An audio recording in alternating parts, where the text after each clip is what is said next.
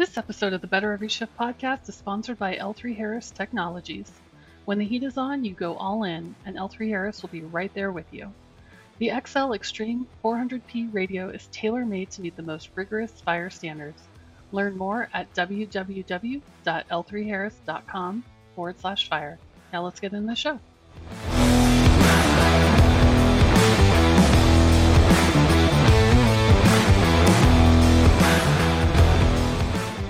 Hello, everyone. Welcome to the Better Every Shift podcast. My name is Aaron Zamzow. Next to me is my co captain, the editor in chief of Fire Rescue One, Janelle Foskett.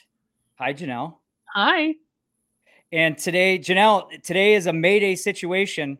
Um, we have Andy Beck with us, who is going to talk to us about uh, Maydays and performance under pressure. How you doing, Andy? Welcome. Right. Thanks, guys. I'm awesome. Excited to be here. Well, Andy, you are uh, you're a firefighter EMT. You're shift training officer. You work with Man Mandan City Fire in, in North yep. North Dakota. Um, you're also a live burn instructor. You've, you you teach thermal imaging, fire dynamics. Uh, your background is actually in crew, crew resource management. Um, you've completed a lot of research on how people and organizations operate under stressful environments, which we'll talk about today. You've yep. served as a staff member on the near miss reporting system. We'll, we'll uh, uh, talk about that. I got some good questions there. Uh, you just recently wrote an article for Fire Rescue One on practice makes automatic, and that's part of our special feature, special coverage on Mayday training, and that is now live on I think it's firerescue1.com Mayday Training Evolution. Um, we'll put that in the show notes. Uh, but I'm excited to talk to you about this because um, you know we were talking off camera and off uh, uh, before the podcast about you know a lot of us think hey if i'm put in that situation i think i would be able to do okay. And you, what has your research showed? Like i mean this is a lot of the stuff you've you've devoted a lot of your career to you know maydays and performing under pressure. And you know so i guess let's talk about mayday training and and why it's so imperative. What what are the imperative parts of mayday training? Well i think i think the biggest thing that that we need to realize about ourselves is that we're all really optimistic, biased for action people.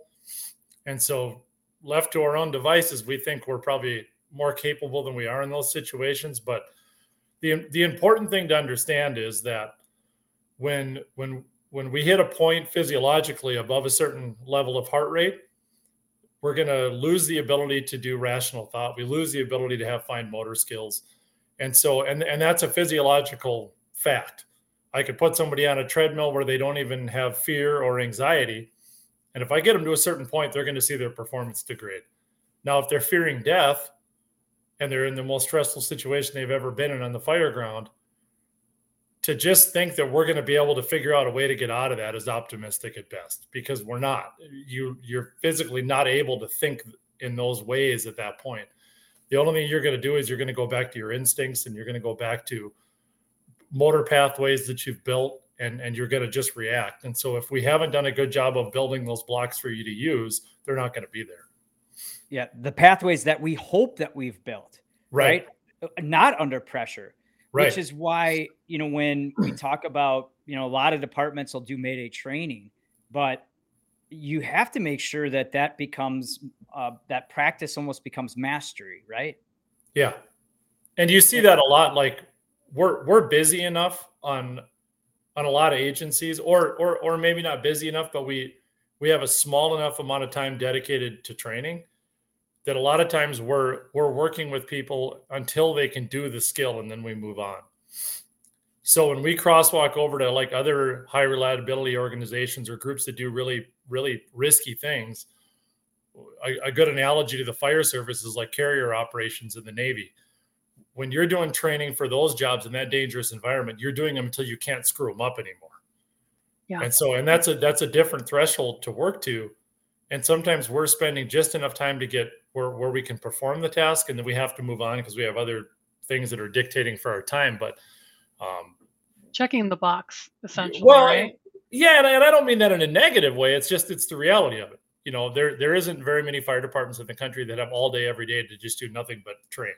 Yeah. You know, we've got other things we have to do other than even calls. I mean, we've got inspections and public education and and there isn't any one of those things that aren't important so you have to have that balance but what we find is sometimes two things can happen one we haven't spent time training to a level where that becomes automatic for those skills and we haven't really ever established a system in our department so that we we have an expectation of what would happen mm-hmm. so we're all trained to the same goal or the other thing that happens is we made the evolution too difficult and we had people fail by pulling off gloves, ripping a mask off in panic. And once you've done that, you've built that motor pathway. That's just how it works. And and if you've only done it once, it's it's not a very defined pathway, but it's there.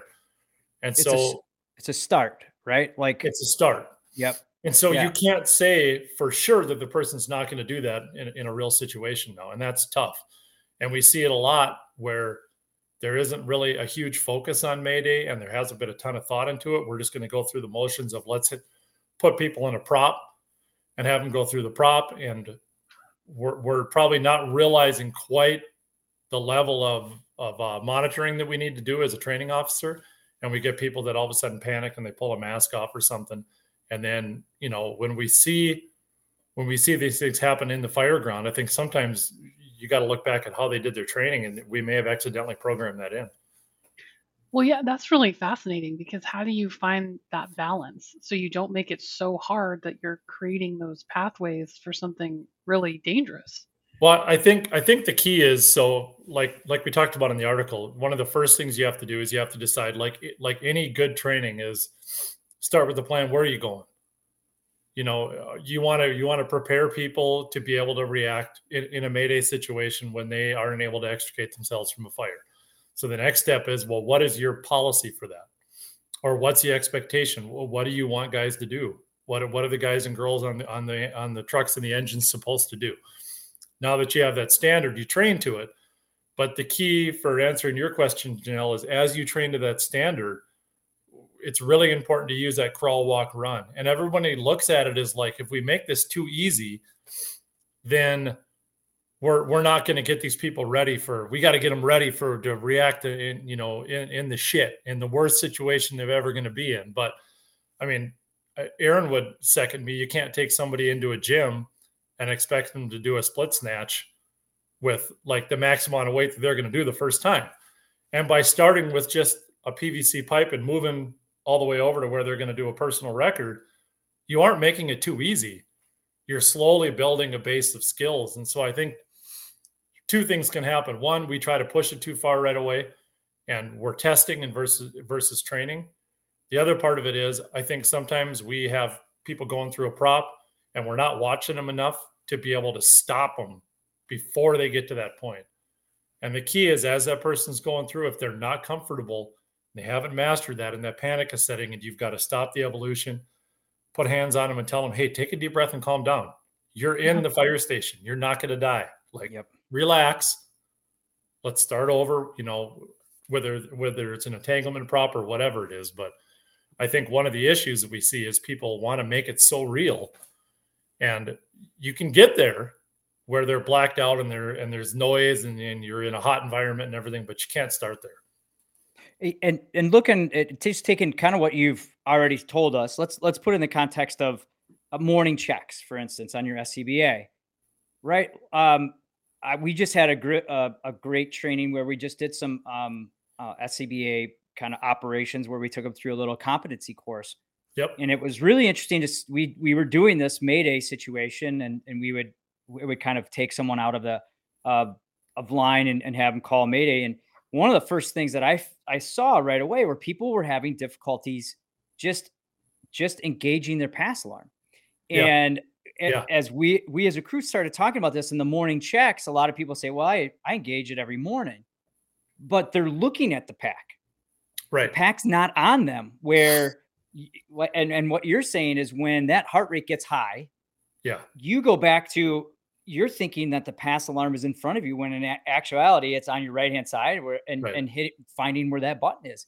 And so even with that morning check, you're saying, hey, take an extra 30 seconds, put the pack on and do it that way because when when when it gets going and when your heart rate is up and when you can't right. think, that's what your reactions are. And put your glove on when you do it even. Right. Correct? Yes. Yeah, and, when you're doing a, a, survival course, make people set their pass alarms off when they're laying on them. You know, make people do it with their opposite hand or whatever. And we always, and it's funny because we've we've run that same type of drill, and I'll ask guys, you know, tell me two different ways to set your pass alarm off, and they'll say, well, I you know push and hold the button, and I can do it with the pack off, and they rattle all that off. They're like, what's the other way? They're like, well, I don't know. There isn't another way, and I'm like, yeah, you lay still. Don't move. 30 seconds. Like, oh yeah, I never yeah. thought it. So like, but it, but unless you haven't practiced that, like, I mean, I, I probably wouldn't have thought of that either in that situation. And what are we all doing? We're we're we're thrashing around because our survival instinct is kicking in, and we're working really hard to try to fix the situation because we're all biased for action and optimistic people. You know, I I think in a lot of ways when when you hear those stats about how people aren't calling a mayday and and we always have attributed it to they're so they're so focused on on on on winning and they're paying attention to to trying to get themselves out and we got to change that mindset. I think for a lot of them the reason why they're still struggling to try to get out and they didn't call a mayday was simple. It's because they never practiced doing it. Yeah. If you if right. you don't have that card if you don't have that slide there you're not just going to invent it in that situation. So I, I think maybe across the fire service it's been less of a they aren't thinking of it because we didn't do the training right and more of a they never practiced that in that type of a situation so they don't even it's not even on their radar to even think about yeah so even just going through calling a mayday and and i think in your, in one of your articles you you mentioned hey all right here's some examples of it because yep. we're horrible at admitting that we want help on many levels especially on a mayday situation and so one of the things uh, that you encourage and I, I love this is that hey let's read other situations and and you can even go to the old youtube and say hey what about you? If you're you're caught in this what are you are you going to call mayday? Yeah what does that right. sound like? So a identifying um you know when to call mayday. We talked about just the fine motor skills and i wanted to ask you a little bit more about that. You know physiologically what's um you know what's going on to us as um as you know as, as let's say stuff is getting bad right it's getting hot, uh, or you know, there's always that moment probably where a lot of us think we should, you know, and then, but what happens eh, physiologically during those times? So when our stress level rises, or or our heart rate goes up, or both of them, we're going to hit a point where we start dumping so many stress hormones, and we go into that full blown fight or flight. Your body's really good at not using what it doesn't need to use at that point.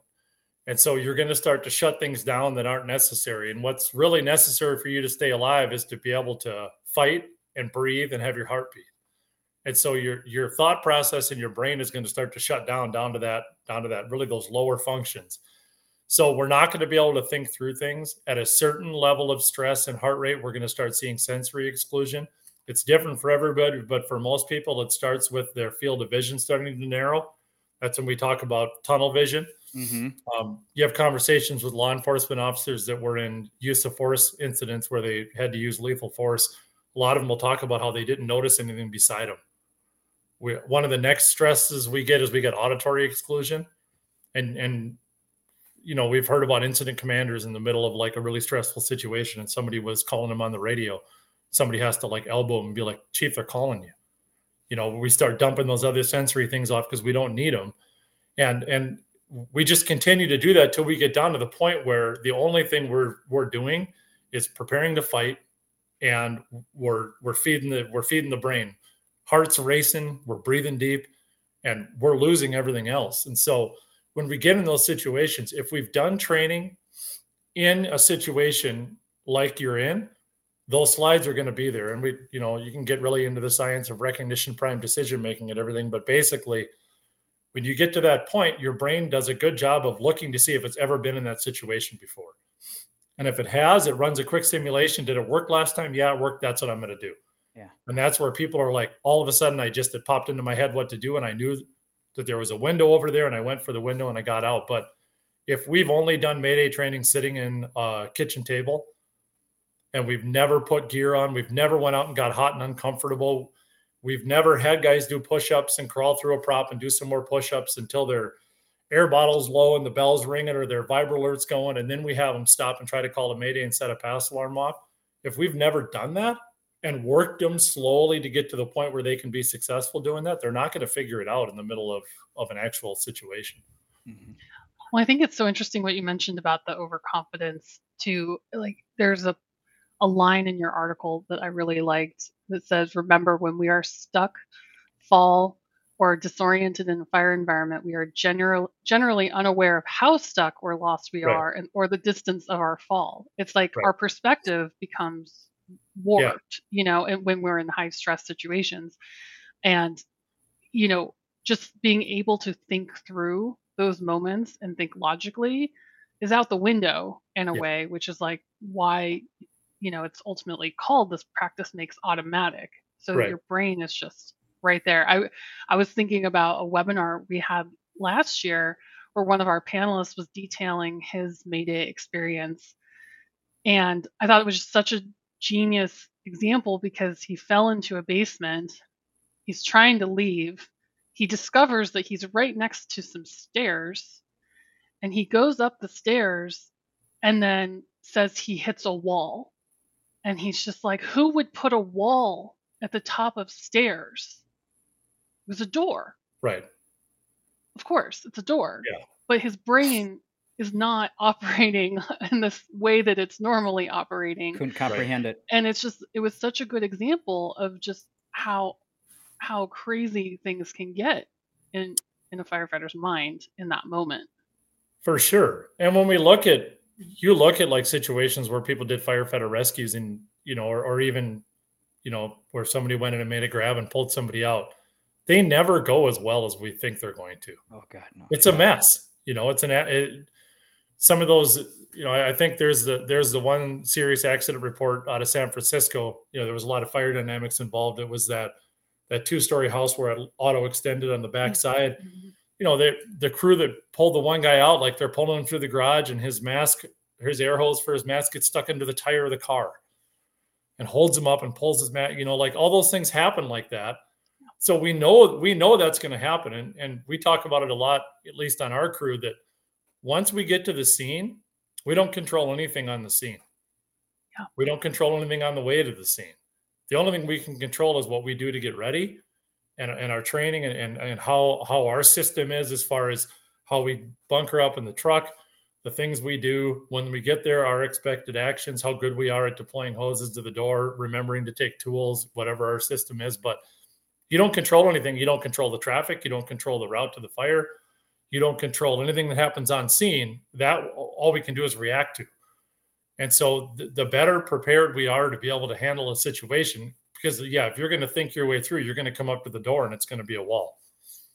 Yeah. Do you have any uh, techniques that you give uh, you know your students, or maybe you use? You know, uh, personally, I I've been really focusing on just taking a couple deep breaths as we're going yeah. on scene. Um, you know, once you get in your gear, uh, I, I, mean, what kind yep. of things do you recommend for for for those listening? Like, uh, yeah, you know, sometimes I do get hyped up. What what's something I could do immediately to help change that? I, I think well, first of all, and this has applications like in the in the management realm, you know, dealing with employees and not getting mm-hmm. upset, and then it has you know obviously in the emergency services on a call too. But yeah, I think breathing is huge, and we just had a we just had a uh, a class the other day we were doing with some of our new guys, and this came up, and I told them I said, you know, the, the two that I've that I've seen work really well for people is the, the two breaths in and one breath out you know, and that's a good air conservation technique. You know, you take a breath in, pause. When you feel like you need more air, you take an additional breath in, pause, exhale all of it out, and start over. Um, that one works really well for air conservation. The other one is box breathing. You know, just think of like a four sided box.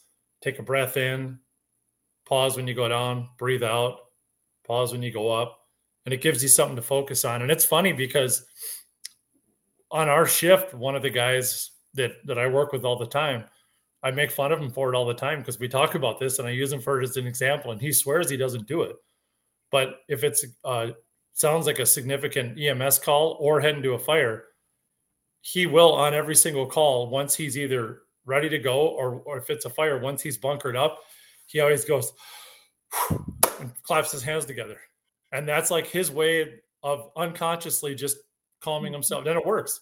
Like you'll just see him just level out then he's ready to go you know there's actually there's a um, heart rate variability training. There's some apps yes. out there that I um you know if someone's you go like what is he talking about? He normally doesn't bring up smart things like that, but uh yeah, actually HR um HRT or heart rate variability. There's it's I have this app. It's like this this circle and it it glows as as yep. it wants you to breathe in and then it holds yep. and then it goes out and and honestly five breaths four breaths whatever it you know just just focusing on that makes a huge difference in uh, for me it's how i speak on the radio uh, it slows me down and uh, you know and that's one thing that that it goes along with the box breathing and it goes along with the the two um two in and and, and one out um you know i think they're all very very good tools and it's it's uh, interesting that uh, you know, even doing that without air or, or, even when we're dealing with other issues, it it can help uh, oh, yeah. tremendously.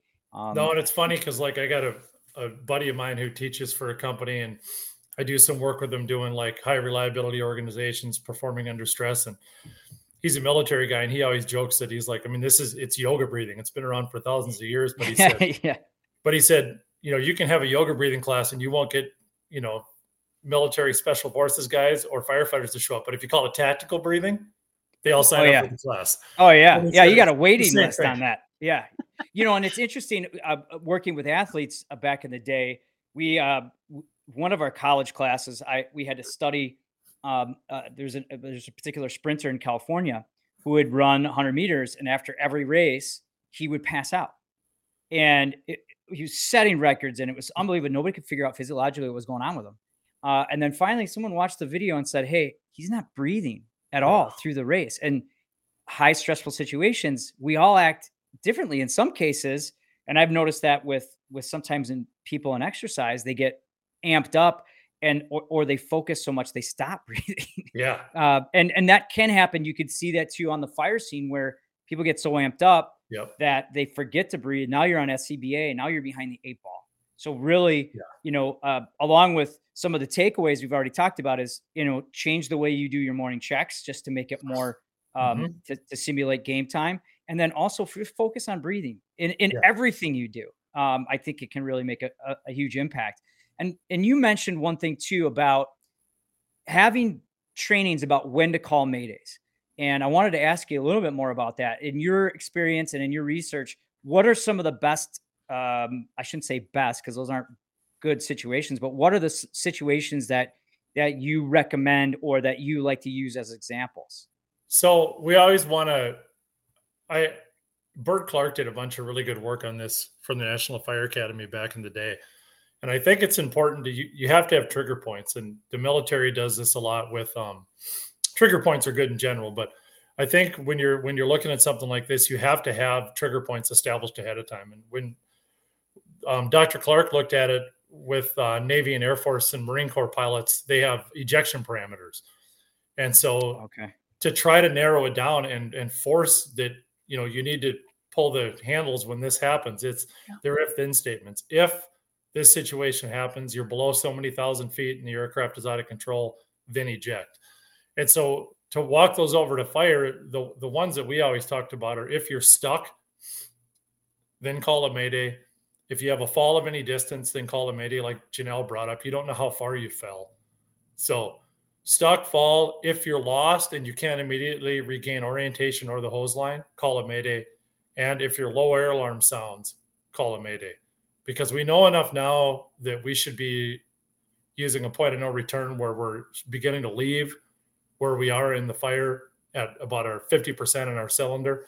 So if we're getting down to where our low air alert is going off, um, we're we don't have enough left possibly to get out. So any of those situations, so stuck, lost, fall of any distance, or a low air alert, you'd want to call a mayday. And best case scenario, you figure your way out and you can cancel it. And you or know, you can if you can bump heads with the RIT team on the way out, that's a good day. But at least you had help coming, you know. Ex- exactly. I think probably the hardest one is when you're lost to really think about yeah you know, am I really lost? And if you have to ask that question, you probably are, right? So call it. Yeah. Um, uh, worst case well, scenario, you said you hit hit heads with a RIT team, right? You know? Yeah. Yeah, and if at the same time, you know, those are great trigger points, but they're not the only ones. You know, we won't we I assume we don't want people to think like, okay, well, I'm in this terrible situation, but it doesn't match right. any of the four, so I guess I I shouldn't call. I mean, if your gut is telling you to call, right. call. Yep. Yeah, because it's like we, you know, we look at. It's always been interesting because you look at how people think about responding to an incident, right? People will say, "Go ugly early." Like, I want more resources than I think I need. I can turn them around. Mm-hmm. But then we get to a Mayday situation, and then you know we're reluctant. So it's the same theory. Let's throw everything we can at it to solve the problem. And if if we don't need that, that's fine. But we're better off that we know that that person's in trouble and we can send resources their direction. Then by the time they finally call out, it's a situation that's almost not solvable anymore. You know, and yeah. we we have to realize that we're we're also going to have to practice this to the point where people have been uncomfortable before and then done it mm. because if we haven't gotten them to the point where they are sweaty and they're bunkered up and, and they're doing work and they're stuck and they're getting frustrated to remember to do it that's the situation we want them in when we do training but again we got to slowly get to there you can't just put them in that the first day but we want to get people to the point where they're in a situation that mimics as much as possible what that situation will be like in an actual situation where they have to call Mayday. When safety is top priority, you need more than a radio. Meet the XL Extreme 400P, tailor made to meet the most rigorous fire standards. This radio withstands blasts of heat up to 1700 degrees and repeated 3 meter drops. Built with material from both their space division and their tactical comms, this is one tough radio you're going to need. Schedule your demo today. Visit www.l3harris.com forward slash contact hyphen us. Yeah, let's talk about that. You you're reading my mind here. Practice makes automatic, and I and I almost I almost want to say perfect practice makes automatic. Yeah, right. Correct. In right. this case, um, I think that was actually a Lombardi line, yeah. something similar to that. But um, so let's take a Wisconsin take, quote. I'm proud of you. It's a great Wisconsin quote. yeah, yes, right. we got to get them in where we can. You know, there's not many. Well, there's a lot, but there's not, a few. There's a ton. uh, they're not usually motivational, though. You know, so yeah, true. Uh, but when you talk about you got your your your recruit, and and I think you touched on this, like, hey, we're just going to teach them the basics of what the SCBA are, what they're, yep. what they can do. Um, but but take me through it. You got to recruit to first year, third year, five. Like, how would you? Uh, recommend people starting to get someone from that. It's almost like getting them to crawl to to run, and it's a it's like a theory practice mastery almost. yeah, way, correct. Well, and I think the I think the key is like you you you titrate the amount of stress in the scenario to how experienced and able they are to soak it up. So if I have a person who's barely spent any time, like we had two guys that are going through the academy that stopped at the station the other day. They wanted to do a little bit of extra training, and one of them was like, "I'm using up so much air. What do I do?" And he was kind of looking for some magic bullet. And I was like, well, there's, I said, cardio is going to play a role. But I said, honestly, right now, you're just so anxious in that environment because it's so foreign to you that I said, you just need to calm down and just get used to it. Mm-hmm. And he's like, well, what do I do? And I said, wear an air pack more. Like you're yeah. just going to have to spend more time in that environment. So, like for somebody like that, to have him practice calling a mayday, I could pretty much just put him in his gear and probably have him crawl around on the floor for five minutes and then go through the thing. And he would have enough of a stress level that that's all he would need. Where, you know, if I took some of the, you know, some of the folks on our department that have been around for a long time and are really experienced, I'm, they're going to have to be in a full blown prop. And they've probably been in that prop before. So even them just going through that entanglement prop probably isn't going to be enough to really get them worked up we're probably going to have to put them in an entanglement prop and when they come out of it turn them around a little bit have their vision degraded. You know put them in a building where we've got it super hot with a heater or something and we're going to have to create stress that way because those guys and gals are going to be used to that environment. But we want to make sure we get them to the point where they're uncomfortable and they're struggling a little bit without getting to the point where they completely fall apart panic to start pulling gloves and ripping masks off and stuff like that. Yeah because then you got to go backwards Yes. And go back to that fundamental. And and you mentioned too, sometimes we try to get a little too fancy before that person, a particular yeah. person's ready. And and so you just build a solid foundation, you know, and it, even like I was saying, I and I I I go back to that SCBA because I just saw firsthand how uh, you know, how easy it is to say, all right, yeah, I know how to I know how to to to um, you know operate and activate my SCBA, right. my my pass alarm yeah, you do. But when it's sitting on a on a chair in front of you or a bench in front of you, as opposed to being on, you know, so fine tuning maybe trainings and fine tuning what we do every day can go a long way into helping us through the Mayday. Um, one and you, one of the first times I really realized that was um, I worked in wildland fire for a long time and lived in a national park for a while. And one of the law enforcement rangers was, you know, he's watching a baseball game. He called and he's like, "Hey, you want to come over and watch a game and have a beer?" And he's standing in his living room watching the game, and he's got his duty belt on and he's drawing his sidearm and putting it back, drawing his sidearm. I go, "Dude, what are you doing?" And he goes, "Well, we just got new holsters." And there was a specific sequence to pull it out to get it out of the holster. And he's like, they had been told, you guys need to unholster and holster like a hundred times to build that new motor pathway to have that be automatic. So in a bad situation, you're not thinking your way through it. So it's the same thing as like, you know, put your gloves on and set that pass device off a few times. You know, some training when you're doing a live burn and you come out, you know, if there's a spot when everybody's done and it's not going to raise an alarm, you know, guys are all sweated up. Hey, why don't you guys all set your pass alarms off and then practice resetting them? you know go through one of those situations because then they're in a they're in a more realistic situation than they would be like you say sitting in a t-shirt and ems pants with your boots on you know in a climate controlled environment inside of the truck at 8.30 in the morning with your coffee mug in one hand you know checking packs right telling stories right the, for sure shooting the that's breeze, best part know? of the day but right right I do want to say you guys watch football a little differently there in North Dakota than most, but you know, with the, the pistol thing. But uh, yeah, I, I, I get the point though, right? Yeah. Like, pra- you know, you, you again, you there's a theory, then you practice it, and you practice yeah. it until you. Uh, and I think we had, had mentioned this earlier. You practice it till you can't get it wrong, not right. not so you get it right. You practice it so you can't get it wrong.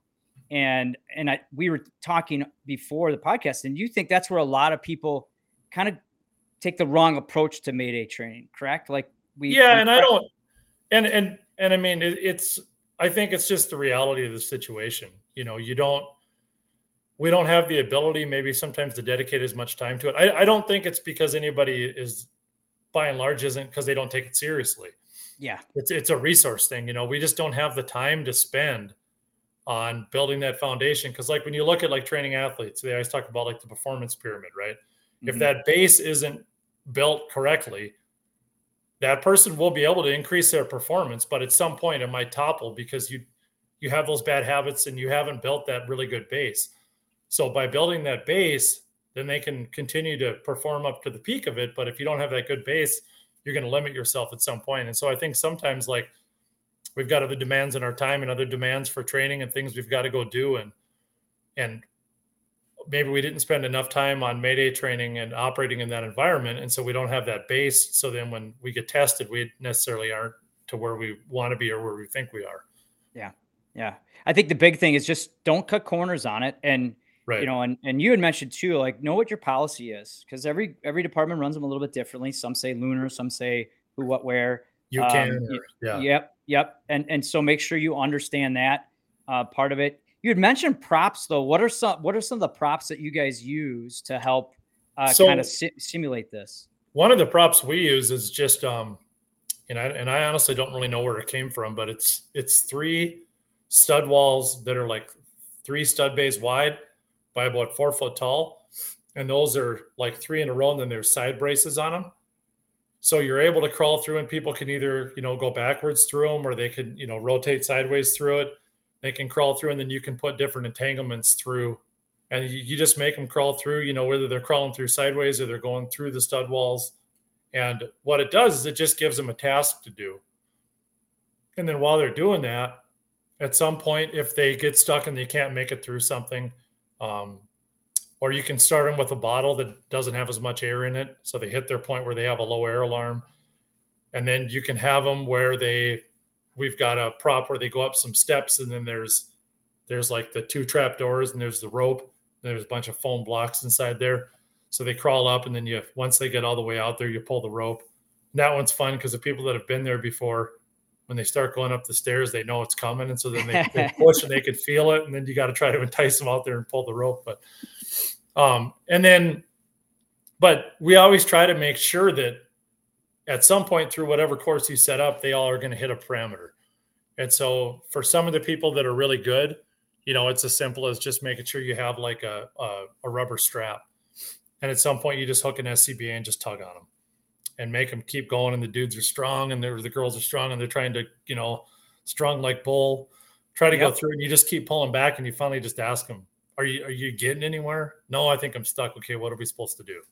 Yeah. And so even though you coached them into calling it, like they're still in their gear, they still were crawling through something, had that stimulus and they still call it that it works. But like the temptation, I think, is that we see a situation like that or, or we don't have them blacked out and we're like, well, this is too easy you don't have to make it impossible. We just have to reinforce those scenarios. I mean, the Navy doesn't take guys out in an actual plane that's on fire going down and has them practice ejections. Like you don't have to do that. right. So right. we don't need to have it at that panic level every single time where we've got people losing their minds and, and building bad habits. We just have to put people in the correct environment, have that same stimulus and keep repeating it. That's all it takes. And and then what what's your comment to that those who say, well, this will never happen. Like this is so unrealistic. You know, I why mean, do I need to go through this? How how many things happen every day in our job that no one would ever thought what exactly. what happened? You know what I mean? Right. I mean that that's why we're here. And like and and I hope it never does. I've never called a mayday. I'm 17 years into this and I haven't. I hope I never do. But you know, if we get ready for I mean, the argument could be made if you run EMS calls, why in the world do you have a, a OB kit then? I mean, how many yeah. people are actually going to deliver a baby pre-hospital? Not not help not help somebody from an ambulance. Physically going to be you're the only person there, and it's a, like the odds of that are pretty small too. But we do routine training in that, and we carry all the equipment for it because we have to be ready for it. We have to be prepared for that. You just yeah. don't know, you know, especially in this in our environment now is I think is more more unpredictable than ever. I mean, you yeah. read I mean, not only do we have to be prepared for uh, now we have lithium ion battery fires and right. we have now we have you know uh, a lot of issues with uh, you know violence and uh, yeah. mental health and and and you know our environment is so unpredictable for sure know, which is which is why i think a lot of the key things we talked about don't just transfer to mayday they transfer to to being performing better uh, in, in general on the on, on our job right well and you know if you spend a whole bunch of time preparing for Maydays. At the same time you're doing it, you're spending time in an air pack. You know, you put your gear on, and, and if you know, maybe you got everybody in a circle and had a race when we bunkered up. You know, we we put we donned a pack, we went through the procedures of going on air. You know, we got done, we secured our pack, we put it away, you know, we filled bottles, we moved as a crew, we communicated, we had to set off pass devices, we probably did some radio work. These are all things that we do every day. So, like by taking that person and putting them in that situation, maybe they never have a mayday, but maybe the fact that you just did all that radio work, they got more comfortable on their radio with their gloves on with an SCBA. And when something else happened, they were better able to communicate. And you could hear them better. And, and it was because you did this. So none none of these skills are ever in a vacuum, like you said, Aaron. You know, we're we're doing we're doing work that we do on a call. And so I think anytime you can take those building blocks and you know you stick all the Legos together so it looks like a model of a Mayday training, they're still the same Lego blocks that we would do for doing fireground survival or anything else. Yep. Yeah. It tra- it's it's such a an easy transfer. And, you know, we just ran yep. our SCBA drills I was talking about earlier, and it was really f- fun for me to step back as a as a training officer and watch people reluctant, like, oh, this is the last thing I want to do today. Right. To go through a 15 minute course and uh, we we got this cool uh, smoke machine now. You know, it's the drama smoke that actually is really really cool because it does. It's getting closer to mimicking. You really can't see anything, even if you use your lights. And this was like a new prop for us, and we we sent everybody in, and and and when they came out, you know, 15 to 20 minutes later, they all have these big grins on their faces. They're like, yeah, absolutely. It's great to it's great to do that. I, I you know, and then and it was uh it was very rewarding, and I'm sure you feel that every time. You know, you see the face going in versus that face going out and you go, this is a great training for us to do. Well, um, and I always joke with guys. I mean, even we, we've even done just tool trainings where like, you know, one of the trainings for the month will be just go, you know, they'll have an assigned piece of equipment off the truck. We'll get it off, talk through how we use it, you know, where it came from. And I tell guys all the time, the fact that you're pulling that fan or whatever it is off the truck isn't the point of it. The point of it is that after you've talked through how you set this ladder or whatever, if people are experienced, it probably takes five minutes.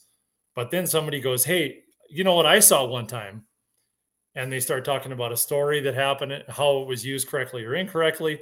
And then 15, 20 minutes later, you've covered all these scenarios that center around whatever it was that you got off the truck. I joke all the time. I'm like, all that is is a prop to get everybody talking.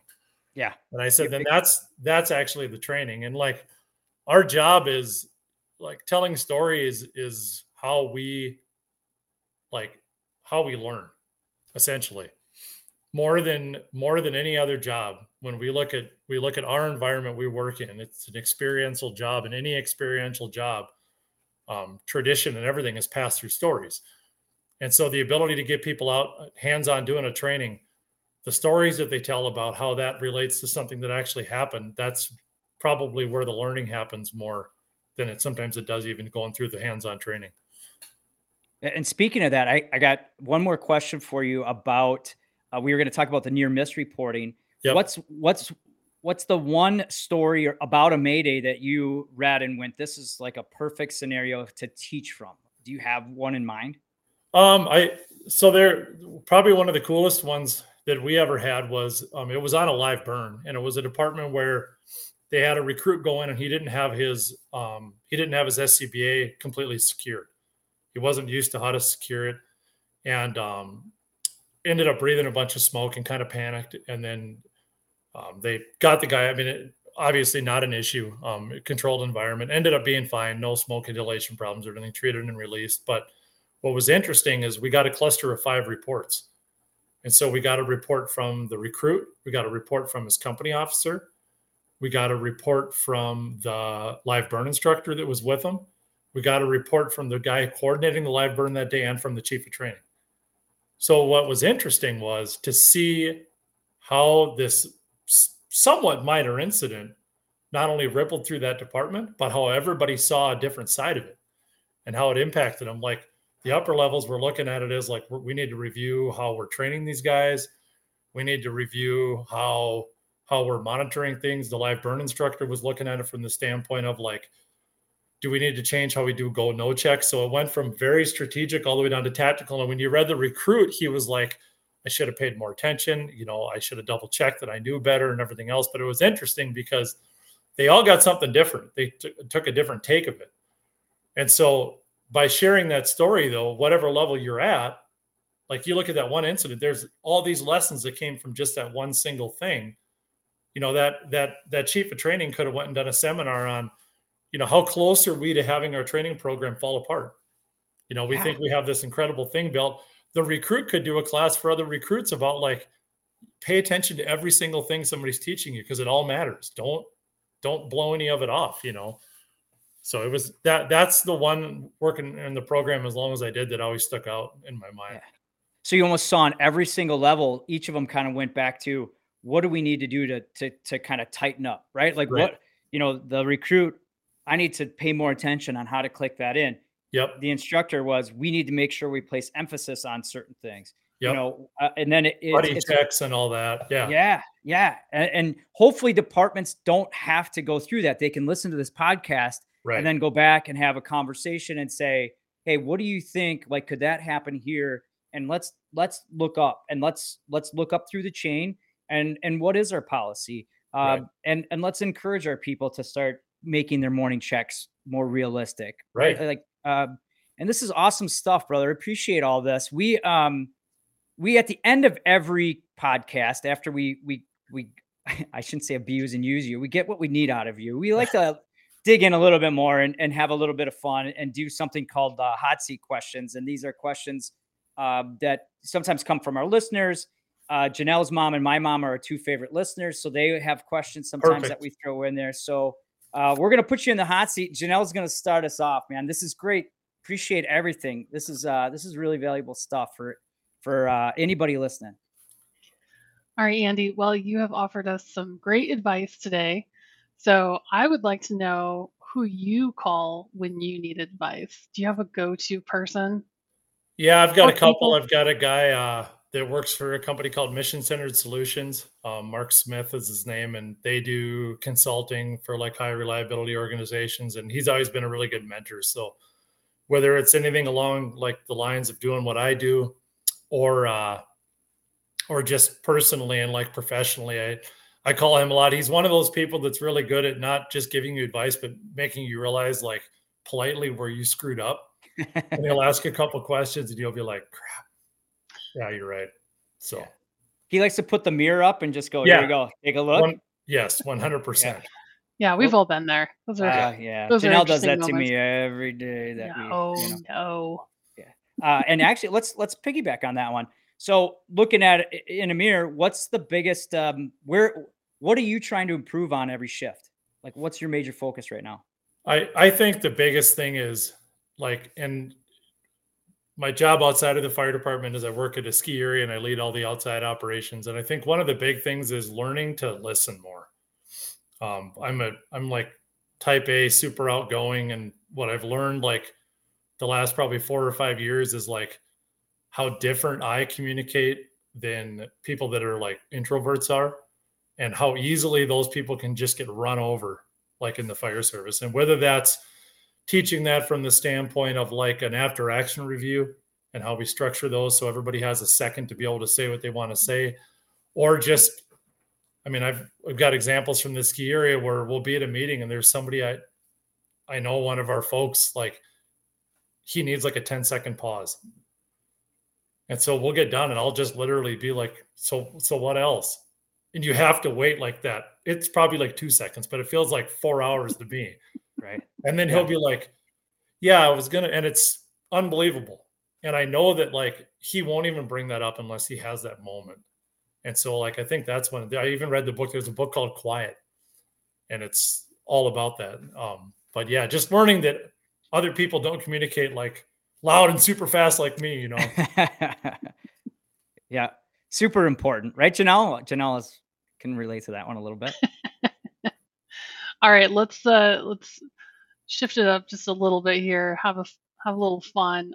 I want to know your two desert island movies Ooh. One being a fire service movie and one a non-fire service movie. Um non-fire service probably one of the last two Star Wars movies. I've always been a fan of that and I think um yeah, either one of the last two and then fire service I think I think probably ladder 49 because that's like kind of I think that's my generation of backdraft because like backdraft was like you know a little bit before me, but ladder 49 was sort of like they rinse and repeat for people that were my age. So those are they'll probably ones. just re- the next generation they'll redo backdraft with different actors. Hundred like, percent, yeah. You know, yeah. Kevin Hart and The Rock or whatever. I don't even know right. who, who it would be nowadays. Um, all right, one more final question on the hot seat. What's your favorite thing about the fire service? I think my favorite thing about the fire service is that you never have to grow up. I tell people that all the time. I'm like, we we've come back from calls at like three in the morning, and somebody would be like, "Should we have root beer floats?" God, it's a brilliant idea. We should. So you're you know making root beer floats at three in the morning, and then when you come in in the morning, the next shift comes in, and you're like, you're like, God, we had a busy night. We only had one call. we had root beer floats. They're like, oh, dude, I wish I would have been here. And I always tell people like, if you were an accountant and you showed up for work in the morning, everybody's like, oh, how was your day, Bob? it was, you know, last night was fun. I got up at three in the morning and had root beer floats. He would be like, well, that was really irresponsible. if you work in the fire service, other people are like, why wasn't I there? You should have called me. So yeah, you don't oh. really, you, you don't really ever have to completely grow up. So, and oh. it's what I've discovered is because of that, it's a collection of some of the smartest people that just don't have regular jobs. And so it, it's pretty cool because when, whether working in wildland or working in structural, like some of the people you work with and run into are just incredible people and could be doing a lot of other things, but they choose to do this job. And it's amazing like how smart they are and how intellectually curious they are. But yeah, I don't I don't ever want to grow up. So that's the best part. Yeah. I, I, thought I was going to get you on that one, but boy, you had that oh, front yeah. and center. That was awesome. Janelle uh, sent me the list. So oh yeah, she's cheating. She's cheating. I Actually, not. I just came up with that one on the fly. So nice. that was uh, yeah that was pretty good. Um, hey, man, thanks so much for yeah. all your insight. Uh, this is great conversation, and, and hopefully those that were listening, um, uh, they should be benefiting from this and, and implementing some of the things that you, that you uh, had talked about. Uh, and Janelle, this is all part of a special coverage, correct? Do you want to uh, talk a little bit about that? Yeah, we've got um, our Mayday training series uh, coming up, and it's we've got a whole host of articles and videos Obviously, this podcast is a big part of it. It's sponsored by L3Harris. We appreciate their support. Um, so please, yeah, check it out, firerescue1.com forward slash mayday hyphen training hyphen evolution. And that will be in the show notes. Cool. Thanks, Andrew. Any uh, any parting uh, words of wisdom for uh, members of the fire service going forward um, about you know training or or growing? Or... I think the biggest thing just try to do something every day and don't feel bad if it's not something major. You know, it's like you tell people, Aaron, you probably told them, you know, about physical training, something. Go do something, get out, touch something, pick up some piece of equipment. Talk through a scenario and, and the more times we do that we're going to bond our crew together tighter.